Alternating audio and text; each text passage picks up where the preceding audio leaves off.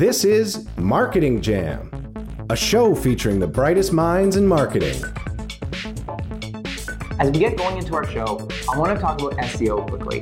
This whole search engine optimization thing. People are frustrated by it, confused by it, and probably not really getting the straight goods about how it works. Back when we outsourced our SEO, we we're often confused when we get the reports back. It seemed like a dark art. They were rubbing some sort of oil on our websites and supposedly magic was happening. When we started using Ahrefs, it was a game changer. The reports we got, the clarity on site ranking for terms, and really the transparency and understanding between offsite and on-site SEO was really helpful. Today, for all of our clients, we provide Ahrefs reporting and use the tool to audit sites. It's the premier SEO tool, and you can have the confidence you're getting the top quality tool that provides incredible support and resources to help you with your SEO for your brand or the clients you work with. Check out ahrefs.com today. Thanks everyone for joining us on this week's episode of Marketing Jam. Really appreciate you tuning in. Those that are watching, those that are listening, uh, we are in for a great episode today. Thank you again to Canada Post for taking care of us and making sure that there is a show every week. Those that are watching on Amazon as well, uh, hope you enjoy it. And we're so excited that this season we are on Amazon Prime Canada. So Canadians, hello uh, and hello, rest of the world. Seth, thank you so much for joining us this week. Thanks for having me. Canada is my favorite, so it was easy to say yes. How is it your favorite? How do you decide between these uh, I, I, wonderful I, countries? I grew up in Algonquin Park, north of Toronto. And uh, every summer for 42 summers, I've been up there. This is the first one I've missed in a very long time. oh, man. What, what do you like doing when you come up in the summer? Uh, I'm a canoeing instructor. I've taught thousands of people how to style canoe in the Omer Stringer lineage. So Omer invented it, and uh, I learned from someone who learned from Omer. Wow, that is that is awesome. And this summer, of course, you're staying local and enjoying hopefully some canoeing right in your hometown. Yeah, we got to build a canoe first, but then we'll try. Wonderful. So, Seth, uh, many marketers, marketing directors, CMOs uh, have your books in, in their home. You, uh, you know, Purple Cow. I have this on my shelf. We got the Dip. I'm sure everyone has their Seth Godin collection. They've got their quotes that they use in their presentations. Uh, and, and just off uh, the interview here, you, you picked up actually a first edition of Purple Cow. Can you pull that up for us? Because I've never actually seen that. Tell us about that. All right, so here's here was the problem. Uh, problem number one: my career was in the toilet. I was a failure. The book I had published that came out right after 9/11 was a total epic fail, and my publisher wanted nothing to do with me. Um, but at the same time, I had something that I wanted to say. I had a book that I needed to dedicate to a friend of mine who I lost way too young, and um, also I wanted to take my own advice. And the book Purple Cow is about doing something that's remarkable, not a gimmick, but worth talking about. Those are different things, right? And so I had a column in Fast Company, and I knew I could reach the smallest viable audience. I knew I could reach those 100,000 people with my idea. So what I did was I put an excerpt of the book in Fast Company, and then I said, if you'd like a free copy of the book, send me $5 for postage and handling, higher in Canada, and I will mail you a copy of the book. The plan was to make the envelope a milk carton. And just we mailed it just like this, put a stamp right on the side and put it in the mail. Now, this is a problem because um, milk is wet and clean, and books are dry and dirty. And you can't make a milk carton on your own. You need a milk carton making machine, which costs a million dollars. What to do? So I had this flash of insight, and I realized Epsom salt is also dry and dirty. So I went to an Epsom salt guy, and he shut down in Newark, New Jersey, and he shut down the assembly line for two days. And instead, he made these, and I made I made ten thousand of them on my own, and it cost way less than you think. Um, and we shipped out five thousand, so we broke even on the five dollar postage and handling. And what happened was people put the book in the carton on their desk. Now, if you walk into someone's office and there's a book on their desk, you don't say anything. But if there's a milk carton on your desk, a conversation happens, which is what the book is about. And so that's where I learned the, the power of taking my own advice and showing up with something that benefited my readers. I didn't do the gimmick for me. I did it because if you could go to a meeting and say, uh, we need a purple cow, that would help your career, not help me sell a book. Yeah. And, and you were able to practice what you preach by showing, not just talking about uh, the concept. Exactly. So there's a lot of creatives that are listening right now that feel like, well, you know, I'm, I'm going to be like you, Seth. I'm going to write like you. I'm going to come up with that milk carton idea. But I get these blocks. I get these um, kind of stops in my creativity. Uh, what do you say to them? Okay, so these are things I've been making on my Glowforge. I call them writer's blocks, and um, they're they're each wood and they have six sides, and almost all of them have on one of the sides the expression "there is no such thing as writer's block." Because there is no such thing as writer's block. Writer's block, no one gets plumber's block, no one gets talker's block, no one gets skier's block.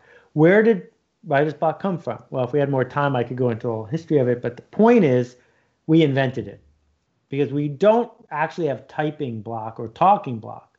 What we have is fear of not being perfect. We have fear of bad writing. And because we have fear of bad writing and fear of bad ideas, we announce we have a block. And what I say to those people is show me your bad ideas. If you show me enough bad ideas, a good one is going to slip through. And that distinction is super important because knowing that it's going to happen if you just do the work, engage in the practice, you can get to the other side. Every musician who's ever started, the Joni Mitchells and the Neil Youngs, uh, all had lousy stuff at the beginning that you've never heard. And then they had demos that you might have heard, but it wasn't until years later that they were who you thought they were. And the same thing is true with every ad campaign, with every new product development, every piece of software. It always starts with it not being good, and then it gets better. It's like don't uh, compare your chapter two to someone's chapter 20. Yeah, exactly. I, uh, I feel like uh, so many people have paralysis by analysis. And, and so Seth, you, uh, I, what book would this be? Your newest book that's coming out. What number will it be? Uh, the practice anthology? is going to be the twentieth of since I started counting. But before that, I was a book packager, so there was a lot more. Okay. So, what does it look like for you, practically speaking? Do you have certain uh, words you want to put out every day? Is it certain pages you want to complete every day? How have you kind of set those pieces so you can produce and, and set that bar? So, for me, there's a difference between a book and a blog post. I write a blog post every day. I've done seven thousand in a row and I think everyone should have a blog. Everyone should blog every day. This activity of needing to announce something to any size group of how you see the world and what you're going to do next makes you better.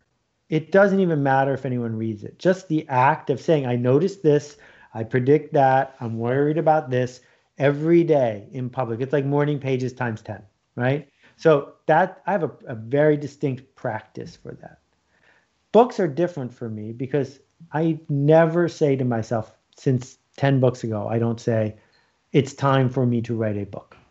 I only write a book when I have no choice. Because writing a book involves publishing a book, and publishing a book is a pain in the ass.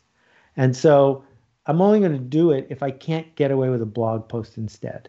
Because if I can just write a blog post and then say, I did justice to the idea, I don't have to work for it anymore. Now I have to work for my book as opposed to the book working for me because I have to do the hard work of showing up to people and saying, you know, I know you don't have time to read a book, and I know you, I know you don't want to spend money to buy a book, but this one is worth it. And so once an idea grabs me, uh, then I have to let it go through its process. Some books take eight hours a day for a year, and some books take three weeks, and it's hard to tell. So your daily blog practice, uh, those that are listening right now and are inspired or encouraged to try that, uh, what does that look like? Do you sit in front of the computer and give yourself a half hour or an hour? Have you kind of drafted any of this stuff out in like a journal? Right. So it's going to be different for everybody. And one of the riffs I like is that no one asks Stephen King what kind of pencil he uses because the kind of pencil he uses doesn't matter, right? So my method involves triggering by looking at the WordPress interface. I can't write a blog post anywhere except in WordPress. Because it it reminds me that that voice, my blog voice, needs to show up. Okay. And but it, you could use anything like this magic Japanese pen or this. It, as long as it's the same thing, that, and you're not allowed to write a grocery list in that method. You're not allowed to write a love letter in that method. You can only do the thing that needs the voice. And you know, I knew Jay Chiat years ago, the, one of the great godfathers of North American advertising, And Jay was a very big believer in the right conference room for the right reason. So, in their New York headquarters, they had a conference room for every one of their main clients. And if you walked into that room, you knew you were in that room, right? And in that room, your voice would change and you could contribute. So I have a, a whole bunch of approaches to how I do my blog. None of them matter. They're just mine. And you should go find yours.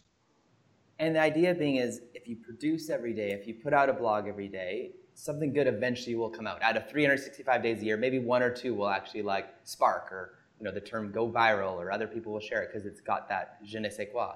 Yeah, I mean it's worth noting that uh, my blog has never won the internet.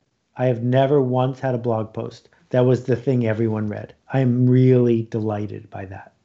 Because part of what I write about in the practice is do not get hooked, do not get attached on outcome. Outcome is not up to you.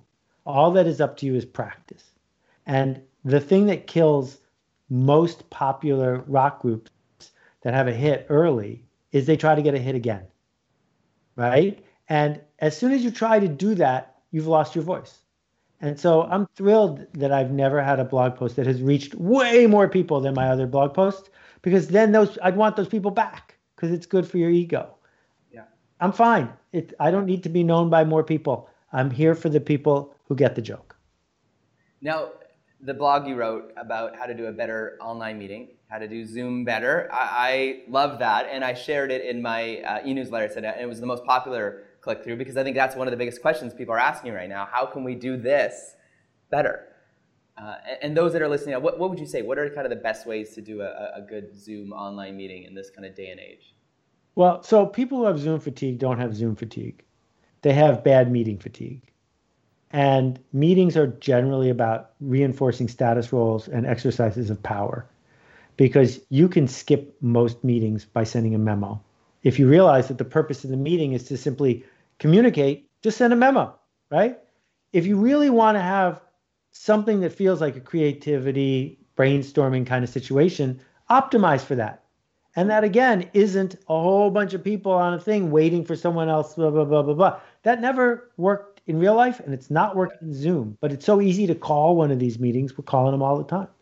Yeah. So, you know, the workshops that we run and the the kinds of things I've been on Zoom for five years.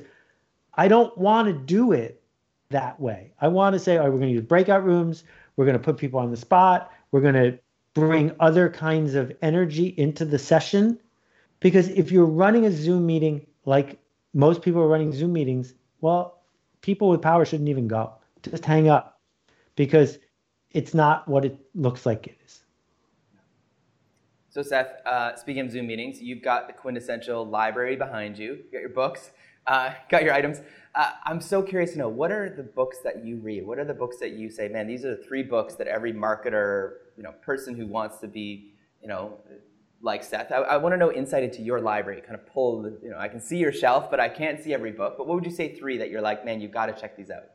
Okay, so it's important to decide if you're a professional or not. Mm-hmm. And one of the being a professional, I think, in, in only involves two things. One, you show up even if you don't feel like it, and two, you've done the reading. Yeah. And in the case of a surgeon, the reading means you went to medical school and spent all those years cutting open cadavers. That's an example of doing the reading. Marketing is filled with amateurs who think, well, I've been a consumer for a long time and I like to draw. Let's put on a show.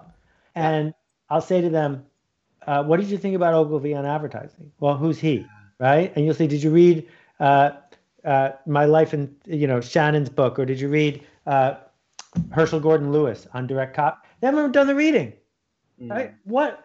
It's like getting the answer key to the SATs before you take them. How can you do direct mail copywriting and not read Herschel Gordon Lewis?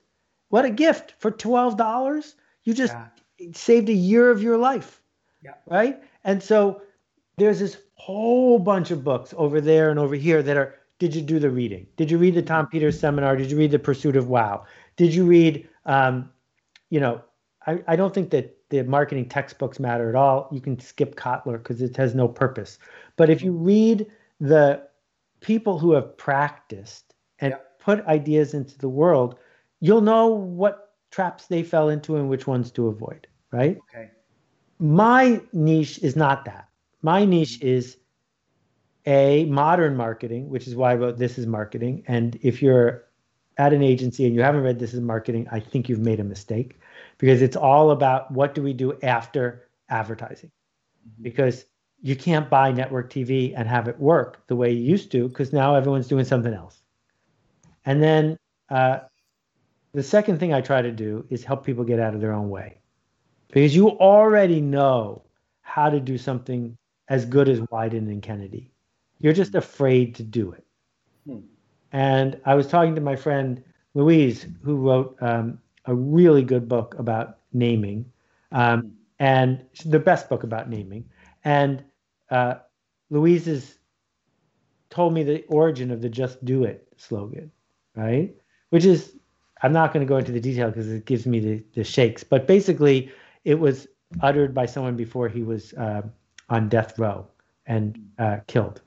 And it took guts to stand up in front of Phil Knight, who's not an easy person, and say, Yeah, we're going to use just do it as our slogan. And uh, we got the idea from a convicted mass murderer, right? Like, that's hard to say. Yeah. But if you had said, our tagline is going to be, it's a pretty good sneaker. We never would have heard of Nike, right? Yeah. And so what marketing is, is living a true story that resonates with people. But if it's going to resonate, it's going to be because you said it first. And if you said it first, it's scary. Mm-hmm. And so, what I'm trying to help people realize is that's the hard work of being a professional. Showing up when you don't feel like it, doing the reading, and saying something that's scary because someone else might not like it. Uh, question for you on uh, you know, a fellow uh, you know from Canada lives in New York now, Malcolm Gladwell wrote a book uh, a while ago called The Tipping Point would you consider that a marketing book, or what, how do you look at that one? Would you put it in the world of? Yeah. So uh, that book changed my life uh, in a way that it didn't change anybody else's life. Uh, I had written a book called Permission Marketing, and it was a New York Times bestseller. And then I was done. I didn't have to write another book because once you write another book, now you're chasing the outcome, right? And uh, I just sat quietly for months and Malcolm sent me a, the galley of Tipping Point and said, Would you write uh, a blurb for it? And I read the book and I loved it. And uh, in the two weeks that followed, I wrote every word of Unleashing the Idea Virus. I wrote an entire book in two weeks. And I realized I'd been holding back this book. I'd been thinking about it, but not realizing it. And I felt badly that I was going to pre steal Malcolm's idea. So I reached out to Malcolm and I said, Would you write the foreword to my book? which he graciously did. So that got me back to being an author. So thank you, Mel. Oh, wow. Uh, the Tipping Point is a brilliant book. It uh, is a book that is not really understood by people who say they read it but didn't read it. And most people in marketing say they read it but didn't read it. Same with The Long Tail by Chris Anderson. Same with Crossing the Chasm by Jeff Moore. Those three books all stand next to each other as fundamental building blocks of what you have to understand as a modern marketer. And you can't just use the buzzwords. You really got to understand them. So if you were to rewrite, say, Purple Cow today with the change of the internet and you know Snapchat and Facebook and all that what's happening, would you think there'd be many changes that you'd have to make, or would you say it still stands as is? Well, the biggest change I would have to make is trying to persuade people I wasn't crazy, because when I wrote it, people said you're crazy you all that matters is network TV ads. All that matters is the behemoth of the mass market. So it was revolutionary in its time. That's why I don't want to rewrite it because even if I rewrote it, I couldn't make it revolutionary again. Um, I guess the biggest advice now is we know your budget isn't what it used to be, but that doesn't give you an excuse to hustle. No one says, I'm really glad they hustled me. Don't be a hustler. Don't figure out how to cut corners, pop ups, pop unders, shortcuts, figuring out how to somehow game some algorithm or get more than your fair share out of this or that. Don't try to reverse engineer how to, you know, talk to kids these days because that never works. It just doesn't. And the alternative is to say, what would they miss if I didn't make it? What could I produce that uh, if it went away, people would say, please bring it back? How do I make a big promise and then over deliver on that promise? So we got to go upstream to what we make, how we make it, why we make it, and not get hung up on how do we get the lighting right so we go viral. And, and question for you: Those ideas that someone comes up with, like whether it's in the shower or they're going for a walk or a run, or they, they're in, maybe the rare occasion they're in the boardroom and they've come up with that purple cow idea. Where do you think those come from? Where, where do you think those are birthed? So, you know, I built Yoyodyne with a couple other people. It invented email marketing. You can thank me or not. Um, and uh, I needed a name for the book that was going to explain it. I needed a name for how our sales force was going to talk about it. So I said to Jerry Shereshewsky, our head of marketing, tomorrow morning I'm going to get in the shower and I'm not getting out of the shower, even if I run out of hot water, until I have a name. And I stood in the shower until the water got really cold. And that's when permission marketing came to me, which of course is completely untrue. That's not when permission marketing came to me. Came to me in the weeks leading up to the shower, knowing that when push came to shove and I had to say something, I would say the thing. So ideas come from ideas.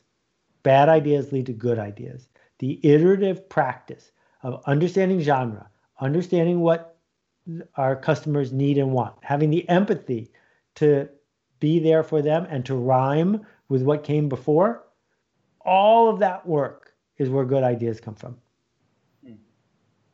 Wow, so it's not just some magical unicorn that bursts things. No unicorn. And... Sorry. Okay. And and I think if you do the the research, you will see, like, there's nobody who you know is a, a convenience store clerk in Tennessee who's going to come up with a better design for a solar panel out of nowhere. Doesn't work that way. If there really was a muse and a unicorn, that's where they would come from. Yep. The better solar panels come from people who've been making solar panels. Yeah, and better advertising comes from people who understand the history of advertising, but also trust themselves enough to let their other voice out. And it's that other voice if you can get past the selective pre-filtering, it's that other voice that has something unique and interesting to say. And, and how do you nurture that voice that feels blocked or held back or controlled? Yeah, so I love this question. So the best advice I have for people is A, to realize not all criticism is the same. And we need to insulate ourselves from useless critics. We need to insulate ourselves from people who think they're doing you a favor by protecting you from heartache.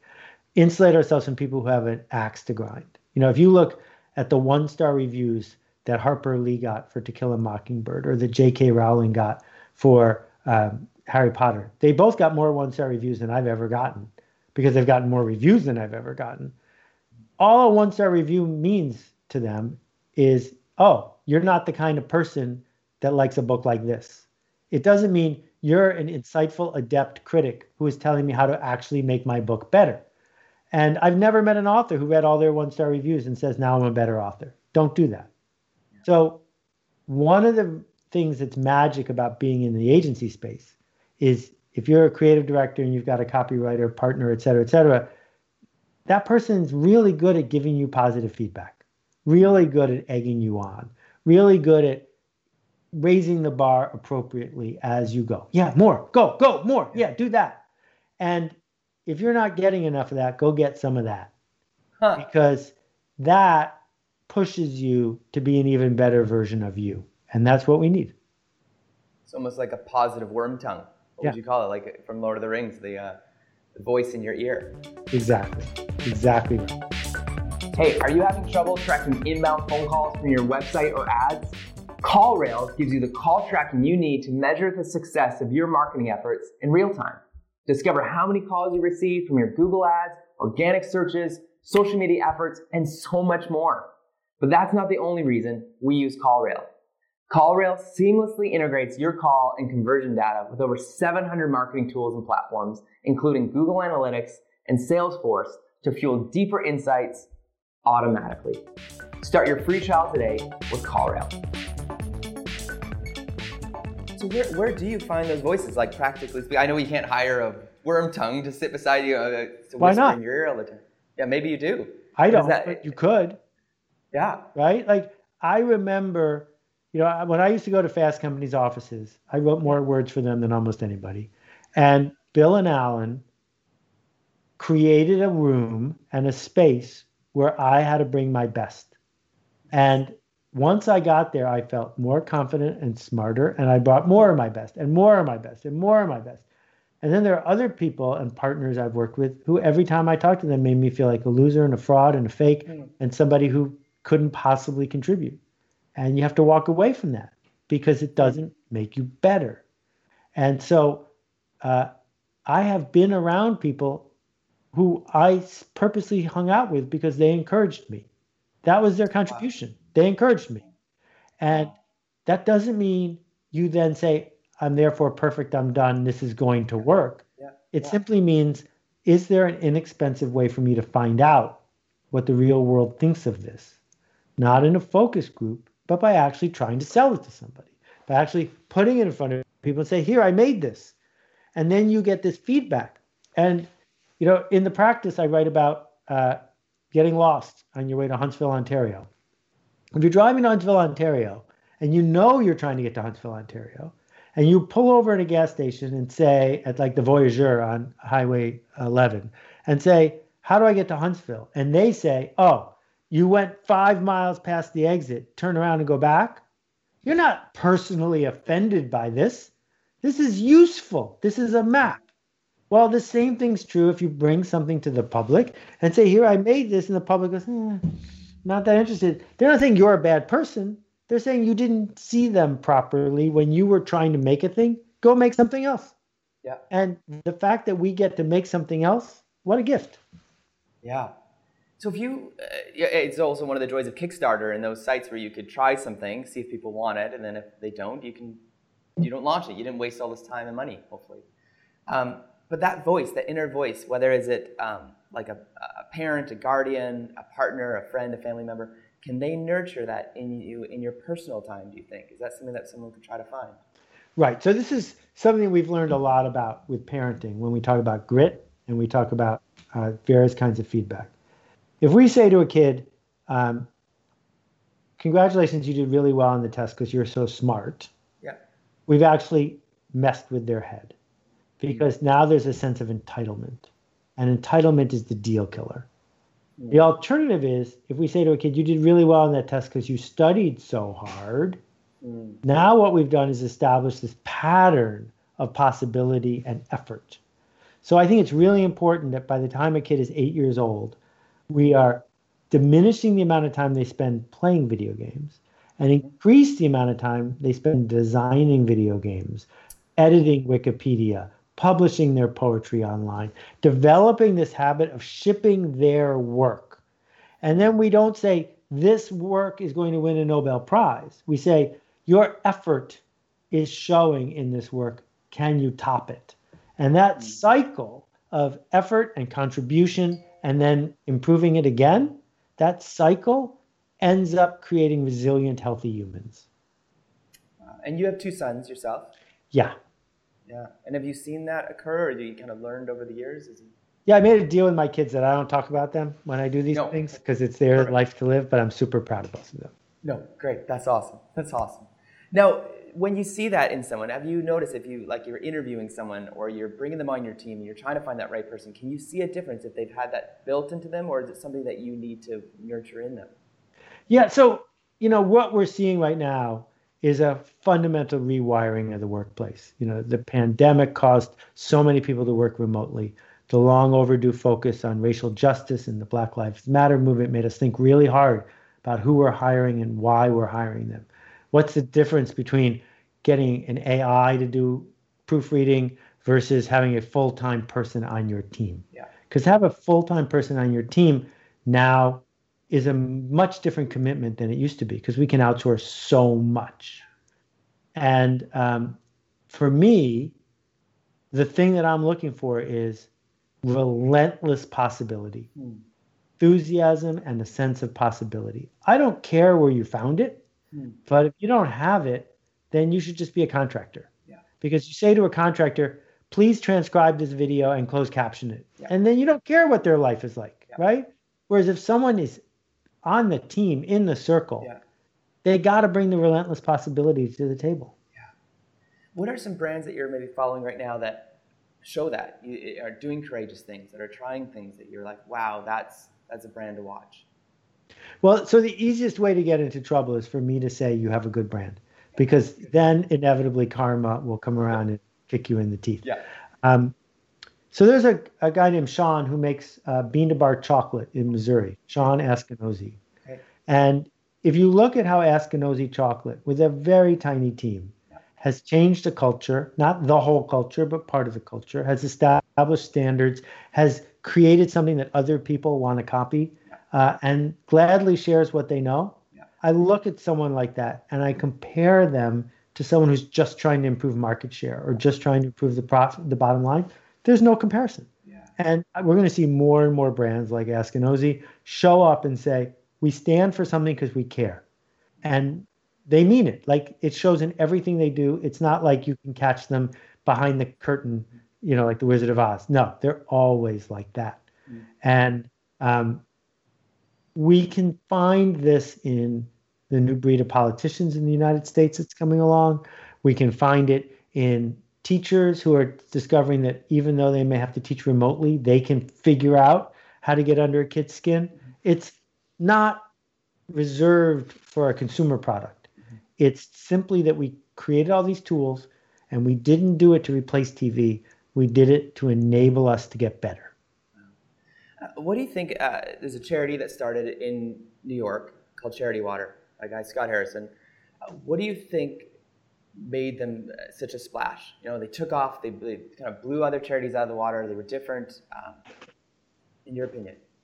Well, I give you credit for saying splash and blew people out of the water in one sentence about Scott's charity.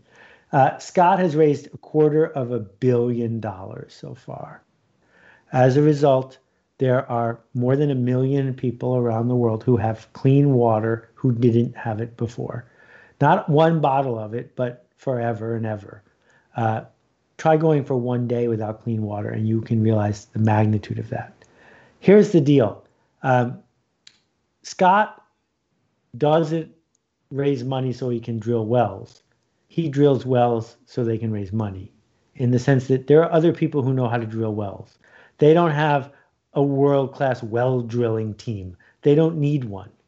What they figured out is people give money to charity when the money that they're giving when the feeling they get from giving to charity is worth more than the money they are giving. So if you give a $5 million to McGill so they'll name a dorm after you, you did that because it's worth $10 million to have that legacy. That's why you did it. So in the case of Charity Water, by using social media in an intelligent way, storytelling, video, status roles, tribal connections, they made it so whether you're eight years old or like me on my 60th birthday, you decide it's worth more to you in self esteem, in connection, than the money was worth. And then you go ahead and do it. And so, you know, one of their ideas was selling them their your birthday. And I've sold them my birthday a couple times. And as a result, you know, I think we're up to 24,000 people have clean water as a result of that. Well, could I have just given a check to someone who drills a well? Probably, but I wouldn't have been on my radar. It's on my radar because we care about stories. And stories aren't just about the person we're helping, they're also about us. Yeah, it's incredible. The, uh, the well system they set up as well, where they can actually say, admin is covered by this group and 100% goes. And here's the GPS tracker of where the dollar went, which is fascinating what they're able to do. Exactly. Yeah, so proud to know Scott and to see the work that he and his team have done. It's really, when people say marketing doesn't matter, I say, why don't you go tell that to the million people who have clean water? So, uh, for those that are kind of reading your books and have gone through and, and are excited about your newest book coming out, um, how would you sum up advertising versus marketing and kind of the are they two camps or, or, now in this age are they the same? What would you say? Oh, they're not even close. Uh, they might be distant relatives. Advertising is a very specific craft that had its peak 20 years ago. Advertising is buy attention from a media company and make enough money doing so that you can do it again. And so in the 60s and the 70s and 80s, yeah. nothing was a better bargain than television advertising. You didn't have to be good at it, you just had to be brave enough to keep buying the ads. Yeah. And it was this magic perfect storm. And if you liked putting on a little show and you liked that life, it was a great place to be. But it's 2020. Name for me five brands built on advertising in the last five years. I don't think you can name one. I can't name one. Whereas every brand was built on advertising in 1965. I can't name one now. They are not built on that. They are built on connection and on trust and on story and on the change they make and on how they choose to show up in the world. So if we think about all the brands that are on people's tongue these days, whether it's you know Amazon or TikTok or Shopify or go down the list, none of those brands bought any ads. So marketing is what you do, how you do it, and who you do it for.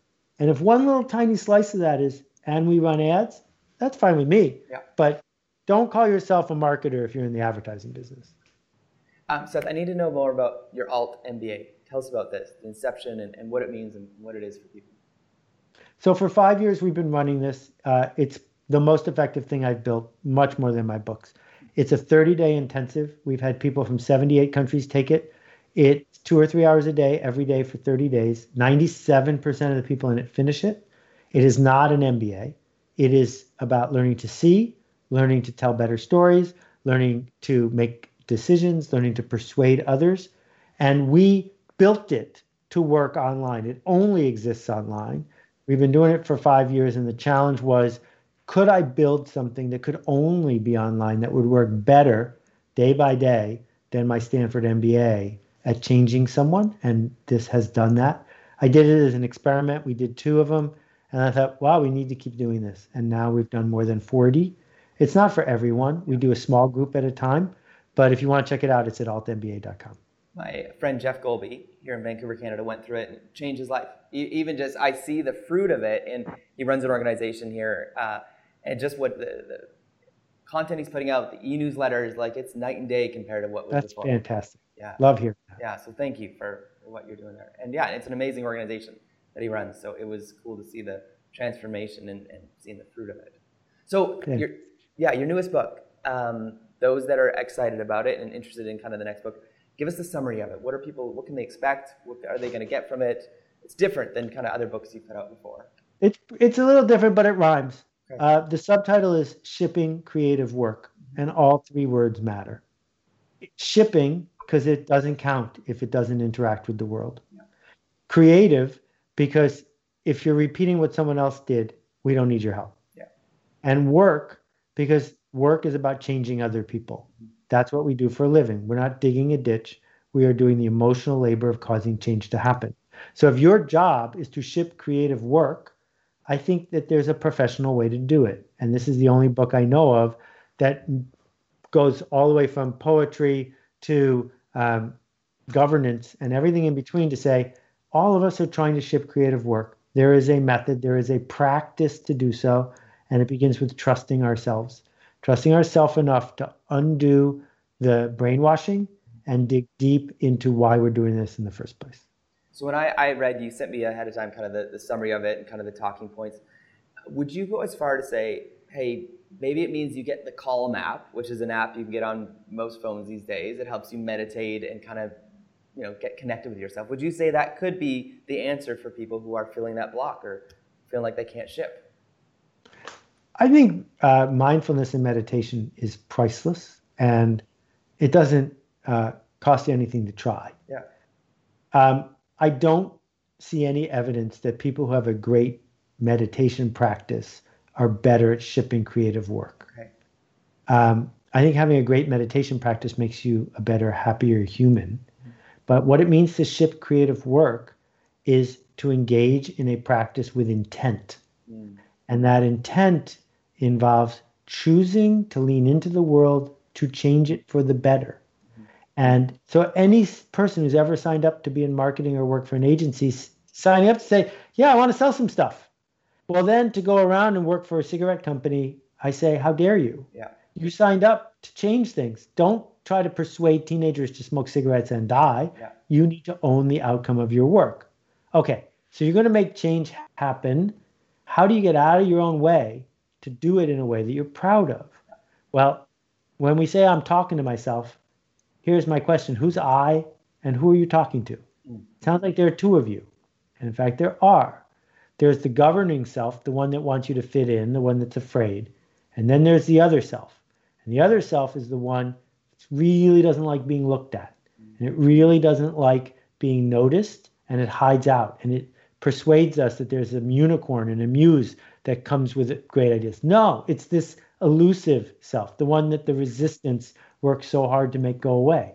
Hmm. And what I'm saying is, people, whether you're winning on a game show or saying something smart in the brainstorming session, it's only because you trust the self to say something unproven, to say it before it's time, to bring it up because you're generous, because you're seeking to make things better. Hmm. And once we see our work as this act of generosity, then we can get out of our own way because we're not saying, I'm taking from people. We're saying, oh, I know something. Here, here. Mm-hmm. And I think most people are good enough that if they had something useful, they'd want to share it. My grandma used to throw her spaghetti up on the ceiling, and, and I know the phrase now, you know, throw it, you know, see if the spaghetti sticks. I, as I was reading the description, I was imagining someone learning to, to develop the muscle in their arm that throws spaghetti and, and just keeps throwing till something sticks. And are you imagining that in boardrooms and, and brainstorm rooms and maybe Zoom calls where people just keep throwing spaghetti in hopes that something? Yeah, I just don't throw it at people who have a gluten free diet. And the metaphor there is important, which is what it means to hustle is you're throwing spaghetti at people who don't want you to throw spaghetti at them. Yeah. What it means to be generous is there's somebody over there who's waiting for a big bowl of spaghetti. Mm. And you're saying, how about this one? And because you're doing it together, you have the privilege of showing up for them in a way they want you to show up. So Seth, um, there's students that are you know excited about becoming marketers, becoming advertisers. What's your advice to them? What's your advice to someone who's kind of getting into the business, or maybe they just graduated and are looking to get into a career? Yeah, I get emails like this too often, and when I write back, I never hear from them again. Huh. And what I write back and say is, who's stopping you? Go start. You have a charity you like, go raise $100,000 for them. You have something, you, you have a way to get to a garage sale, go buy stuff at a garage sale and sell it on eBay. See if you can do it at a profit. If you want to market, be a marketer. You don't need a permit, go market. I started marketing when I was maybe 14. No one can stop you. That's the only way I know to become a marketer is to do marketing. And the way you do marketing is by finding a problem and solving it for someone else. And tell me about when you were 14. What was the first thing you marketed? Um, well, there were a couple. There was a, uh, a computer program at the University of Buffalo where my dad had access that would plot your biorhythms, which oh. were these make believe astrology like charts. So I sold biorhythm reports for a while.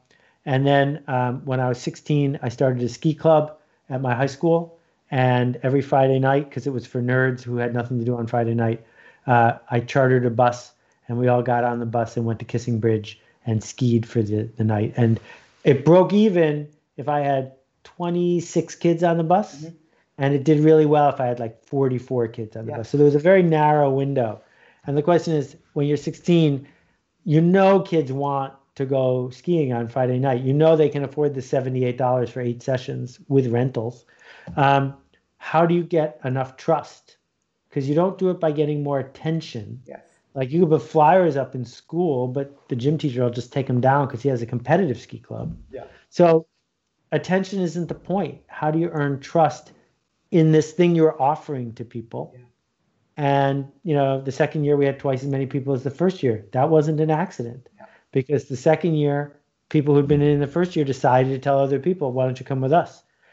And that shift, I said, oh, this isn't about how you charter a bus. Yeah. This is about why you charter a bus and who you're chartering a bus for. Yeah. Uh, Seth, um, all-time favorite book that you kind of say you've got to read this one. I know you've listed a bunch, and we're going to put those in the show notes. But what's the one that you're? Uh, I think that uh, when pressed, I point to Ben and Roz Zander's book, The Art of Possibility. Okay. I think The Art of Possibility uh, applies to every single person I've ever met. Okay. Uh, and then what about podcasts, e-newsletters, um, any sort of magazines that you kind of get, say, hey, there's some nuggets here, places to glean from? You know, I get uh, 100 blogs a day, and uh, people send me books. So I consume more media than most people in this field. Uh, I'm not sure you need more media.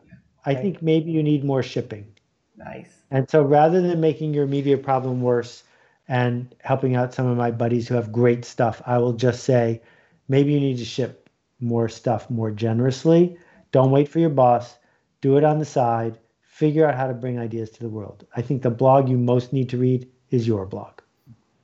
Well, the practice, it's available now. Um, Amazon, your local bookstore, most likely.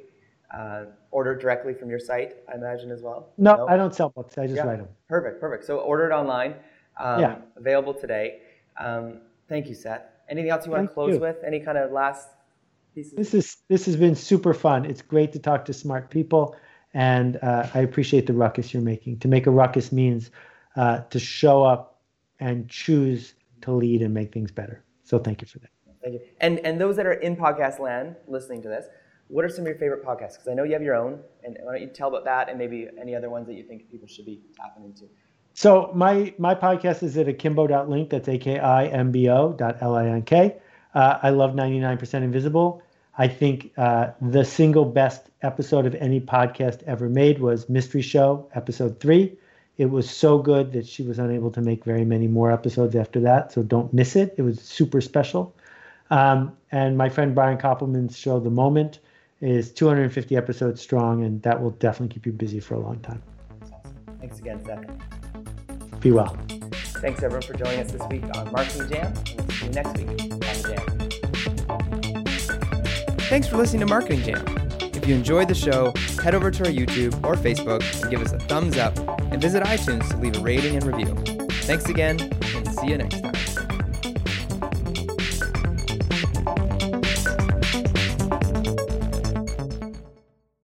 This is the story of the one. As a maintenance engineer, he hears things differently. To the untrained ear, everything on his shop floor might sound fine, but he can hear gears grinding or a belt slipping. So he steps in to fix the problem at hand before it gets out of hand. And he knows Grainger's got the right product he needs to get the job done, which is music to his ears. Call, clickgrainger.com, or just stop by. Grainger, for the ones who get it done. When you need mealtime inspiration, it's worth shopping Kroger, where you'll find over 30,000 mouthwatering choices that excite your inner foodie. And no matter what tasty choice you make, you'll enjoy our everyday low prices, plus extra ways to save, like digital coupons worth over $600 each week. You can also save up to $1 off per gallon at the pump with fuel points. More savings and more inspiring flavors make shopping Kroger worth it every time. Kroger, fresh for everyone. Fuel restrictions apply.